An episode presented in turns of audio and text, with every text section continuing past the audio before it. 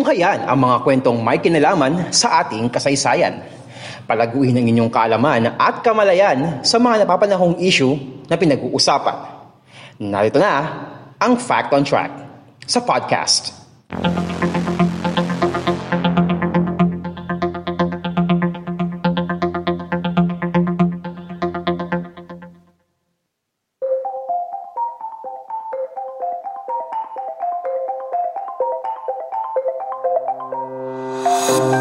Isahan, kalaman at mga napapanong usapin sa lipunan Fact on Track sa podcast.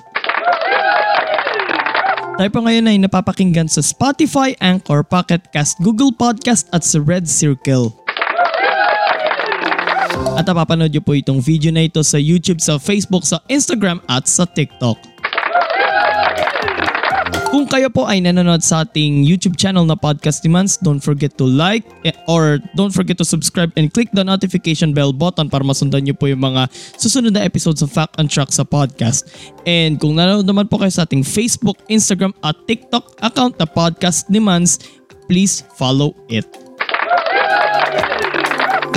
food trip na naman tayo dito sa episode natin ngayon mga kapodcast dito sa Fact on Track sa podcast. Kaya pasintabi po sa mga nanonood. Kung magugutom po kayo, ngayon pa lang, pasensya na po. Kasi pag-uusapan natin dito sa episode na ito ay ang iba't ibang uri ng mga isda. Isda lang ha, hindi pa kasama iba pang seafoods. Iba't ibang uri ng mga isda na nakikita natin sa palengke at syempre nakahain sa ating mga hapagkainan.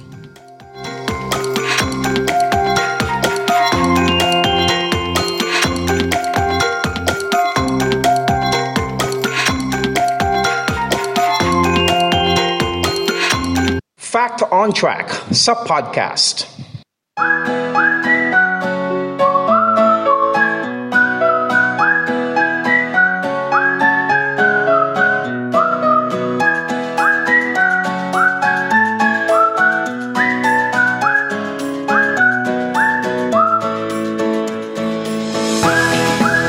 Sa ating listahan ay ang alumahan. Kabilang ang mga alumahan sa mga species na kung tawagin ay Scombridae kung saan kabilang din dito ang mga tuna. Makikita ang mga alumahan sa Mediterranean Sea, Black Sea at sa hilagang bahagi ng Atlantic Ocean. Lumalaki ang isdang ito hanggang isang talampakan. Ang alumahan ay kadalasang piniprito o di kaya ay ginagawang paksiw. Hmm, Sarap! Sunod naman sa ating listahan ang pinakakilalang bangus. Pagaman hindi ito ang opisyal na pambansang isda ng Pilipinas, isa naman ito sa pinakamabentang isda sa palengke. Makikita ang mga bangus sa Pacific at Indian Ocean. Pero sa Pilipinas, kinukulture ang mga bangus sa mga fish pens. Ang mga bangus ay kayang lumaki ng hanggang anim na talampakan. Karaniwang iniihaw o piniprito o di naman kay ginagawang paksiw, sinigang o steak ang bangus. Kilala ang lungsod ng Dagupan sa napakalaking industriya ng bangus. Dito ka makakabili ng sikat nilang bangus product, ang boneless bangus. Ginaganap naman tuwing buwan ng Abril ang kanilang taunang Bangus Festival. Isa pang masarap sa bangus ay yung, ay yung relleno. Bisugo. Matatagpuan ang isdang ito sa Western Pacific at Indian Ocean. Isa rin ang bisugo sa mga mabentang isda sa palengke dahil sa dami ng mga pwedeng gawing recipe dito at isa na riyan ang pinangat na isda. So kapag ka sinabing pinangat na isda, ipapatoy sa pinangat ng mga Bicolano yung uh, yung may halong gata. Ang pinangat na isda, ito yung isdang pinakuluan sa maasim na sabaw.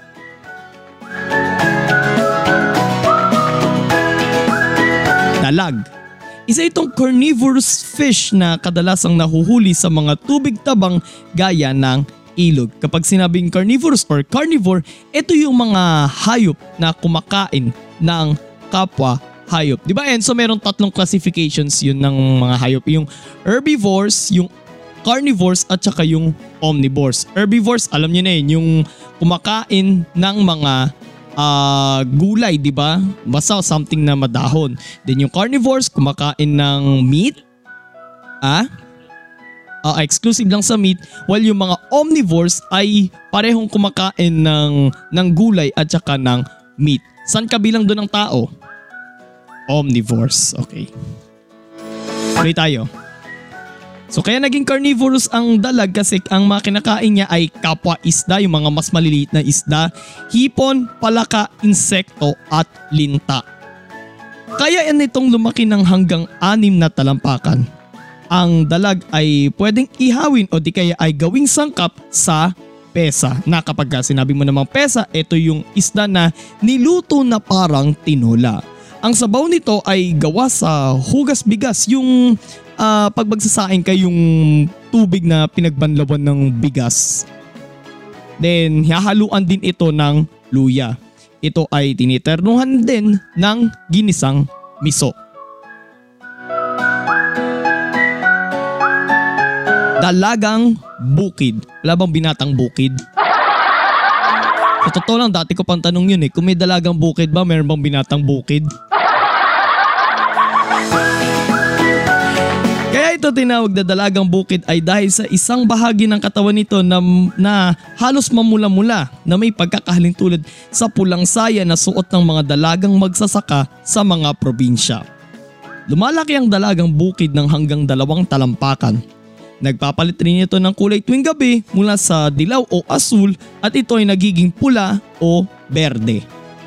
Ang mga dalagang bukid ay kadalasang ginagawang sarsyado. Hmm, pag sabi mo namang sarsyadong isda, ang ibig sabihin nun ay fish with sauce.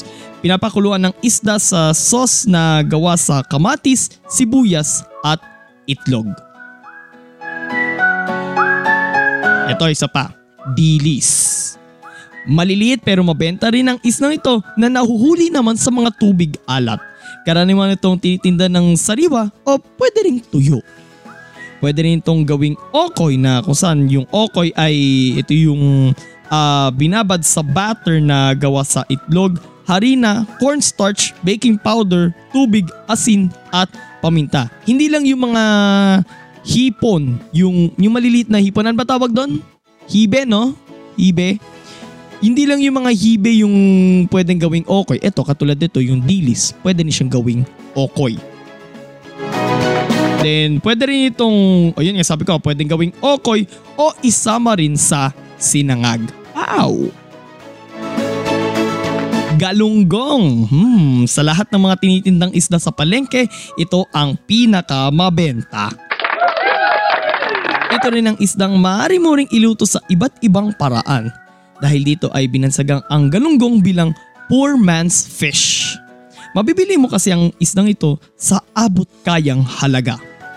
Nahuhuli ang mga galunggong sa mga tubig alat gaya sa northeastern part ng Palawan at sa katubigang sakop ng Navotas.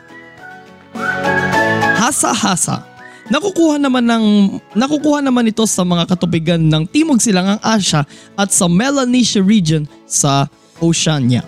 Ito ang pinakamabentang uri ng mackerel, mackerel ha, dito sa Pilipinas. Lapu-lapu, hindi yung bayani.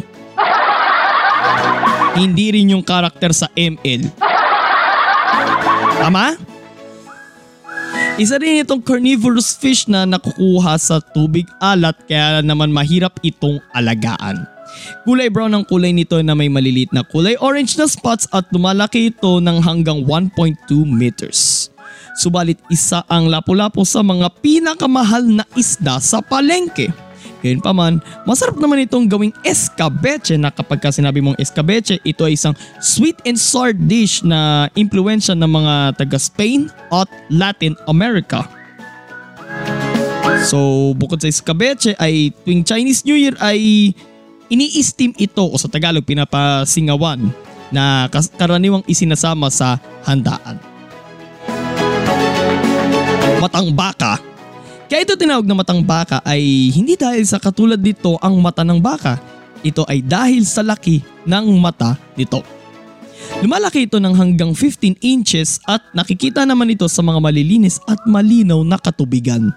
Karaniwan naman itong piniprito, dinadaing, dinadaing is yung uh, hinihiwa ng uh, palengthwise yung isda. So ang hiwa niya ay doon sa gilid.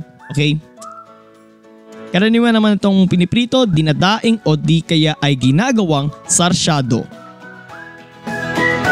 Maya-maya, hindi yung later-later. Kahit may kamahalan, isa rin ito sa mga mabentang isda sa palengke.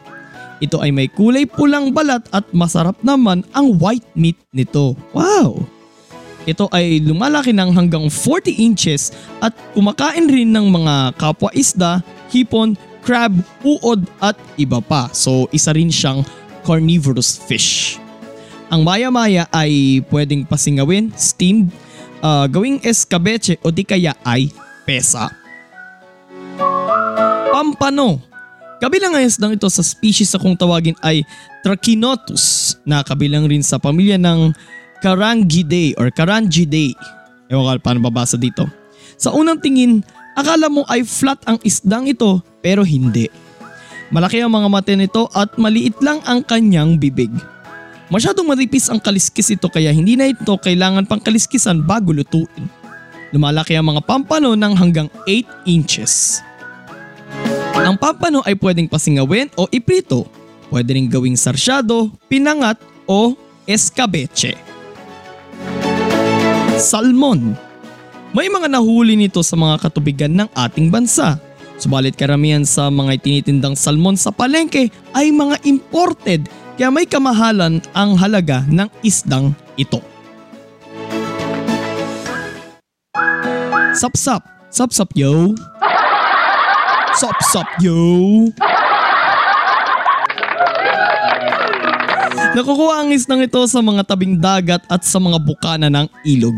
Ito ay may mahabang nguso na katulad sa kabayo kaya nga ang English ng sapsap ay pony fish at lumalaki ng halos isang talampakan. Ang sapsap ay masarap gawing paksiw, pinangat, sinigang o ginataan. Talakitok. Kala ko nung una manok to eh.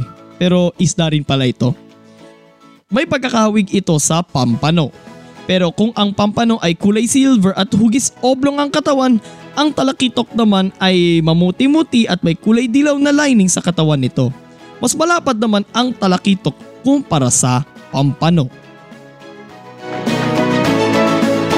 Tambakol sa sports, ganito ang tawag sa mga team na nalalamangan ng malaking puntos ng kalaban.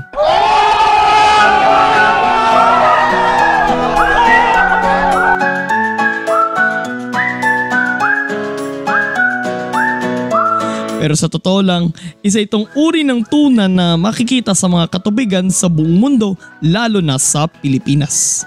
Aabot sa walong talampakan ang ilalaki ng isang tambakol ito ang pinakamabentang uri ng tuna sa palengke kasi ang English ng tambakol ay yellowfin tuna. Ang isdang ito ang karaniwang hinuhuli at ibinabagsak sa fish port ng General Santos City, ang binansagang tuna capital ng bansa. Ang, pinas, ang pinakamasarap na kainin na parte dito ay ang belly at ang pangan nito na madalas ay iniihaw. Kaya nga napanood ko dati sa programang Pinasarap, uh, sabi nga doon ni Cara David, uh, parang mortal sin daw para sa mga taga General Santos City, yung hindi mo matikman, yung bestseller nilang tuna panga at saka tuna belly. Hmm. Sarap nun. Ang tambakol rin ang karaniwang ginagawang delata. Tamban ito ay isang maliit na isda na karaniwang ginagamit bilang pain sa mga malalaking isda na huhulihin. Sa Pilipinas, nahuhuli ang mga tamban sa mga katubigang malapit sa Zamboanga Peninsula Region lalo na sa Sulusi at sa Moro Gulf. Ang mga nahuling tamban ay ginagawang delata na siyang pangunahing produkto ng Region 9, yung Zamboanga Peninsula Region. Kaya naman binansagang Sardines Capital of the Philippines ang Zamboanga City habang Bottled Sardines Capital of the Philippines naman ang bansag sa lungsod ng Dipolog sa Zamboanga del Norte. Napag-usapan na natin to, nabanggit na natin sa ating serye last year sa GPS podcast na ZTs. Okay? Sa Dipolog, ang sardinas doon ay nakagarapon and ang nakalagay doon is Spanish style sardines. Napakaanghang nung lasa nun. And ang Zamboanga nun, ah, ang Zamboanga City ay um, isa ito sa pinakamalaking producer ng sardinas. In fact, marami doon mga pagawaan ng sardinas. Tanige. Makikita ang mga tanige sa Indo-Pacific area mula sa silangang bahagi ng Africa hanggang sa timog silangang Asya at sa ilang bahagi ng Australia. Lumalaki ito ng mahigit anim na talampakan. Isa rin itong carnivorous fish dahil kinakain din nito ang mga maliliit na isda, hipon at pusit. Ang tanigi ay pwedeng ihawin o gawing steak. Tilapia Isa ngayon ng tilapia sa mga kinukulture at pinakamabentang isda sa Pilipinas. Ang rehiyon ng Cagayan Valley or ang Region 2 ang kinikilala ngayon bilang tilapia capital ng bansa. Ang probinsya ng Isabela ang pinakamalaking producer ng tilapia sa bansa. Sa mga lawa gaya ng Laguna de Bay or Laguna de Bay, Taal Lake at Lake Buhi kinukulture ang mga tilapia na sa Tagalog ay tinatawag ring itong plapla, hindi yung paputok. Maraming pwedeng gawin sa tilapia. Pwedeng iprito, ihaw, escabeche, isigang sa miso at iba pa. Ito pang huli na to, tulingan. Nahuli ang mga ito sa mga tubig alat. Aabot ang laki ng tulingan ng hanggang 20 inches. At kapag sinabing tulingan, iisang recipe lang ang, ang papasok sa ating mga isipan. Ang sinaing na tulingan, ang pinaka-popular na dish ng mga taga Batangas.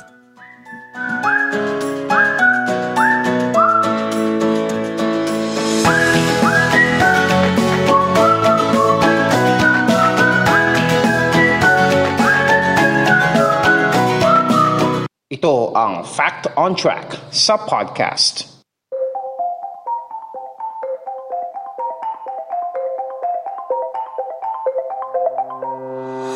Sana po ay nabusog po kayo sa episode natin ngayon. Kung ginutom ko po kayo mga kapodcast, humihingi po ako ngayon ng paumanhin. By the way, abangan nyo po ang ating unang episode para sa South Korea special ng GPS Podcast na kung saan tayo ay tutungo sa isa sa mga pangunahing lungsod sa bansang South Korea, ang Busan na kung saan sa unang episode ay kikilalanin natin ang lungsod na yun bilang summer capital ng South Korea. Pero marami pero may dalawa tayong tanong diyan. Una, bakit siya tinawag na summer capital ng South Korea? At pangalawa, ano ang pwedeng i-compare na lugar dito sa Pilipinas? So abangan nyo po, i-upload po natin yan within this week yung episode natin ng GPS Podcast for at for our South Korea special. And kung nagustuhan nyo po yung episode natin ngayon mga kapodcast, like, comment, share, and subscribe sa ating YouTube channel na Podcast ni Mans and don't forget to click the notification bell button And sundan nyo rin po at i-like ang ating Facebook, Instagram at TikTok account podcast ni Mans. And sundan nyo rin po ang Fact on Track sa podcast at ang GPS podcast sa ating mga audio platforms. At sundan nyo rin po ako sa aking mga personal social media accounts sa Twitter at mans underscore F1995, sa Instagram at mans.95 underscore, sa Laika at mans F1995 and sa Kumu at podcast ni Mans. Ito po si Mans at ito ang Fact on Track sa podcast. God bless everyone.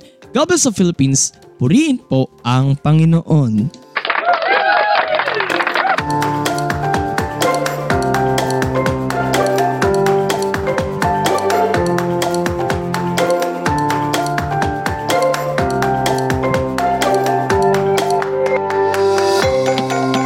Inyong natunghayan ang isa na namang edisyon ng Fact on Track sa podcast. Patuloy na subaybayan ang Fact on Track sa Spotify, Anchor, Google Podcast, Red Circle at Pocket Cast. At mag-subscribe sa podcast ni Mans sa Facebook, YouTube, Twitter, Kumu, Laika at TikTok. Maraming salamat sa inyong patuloy na pagsubaybay.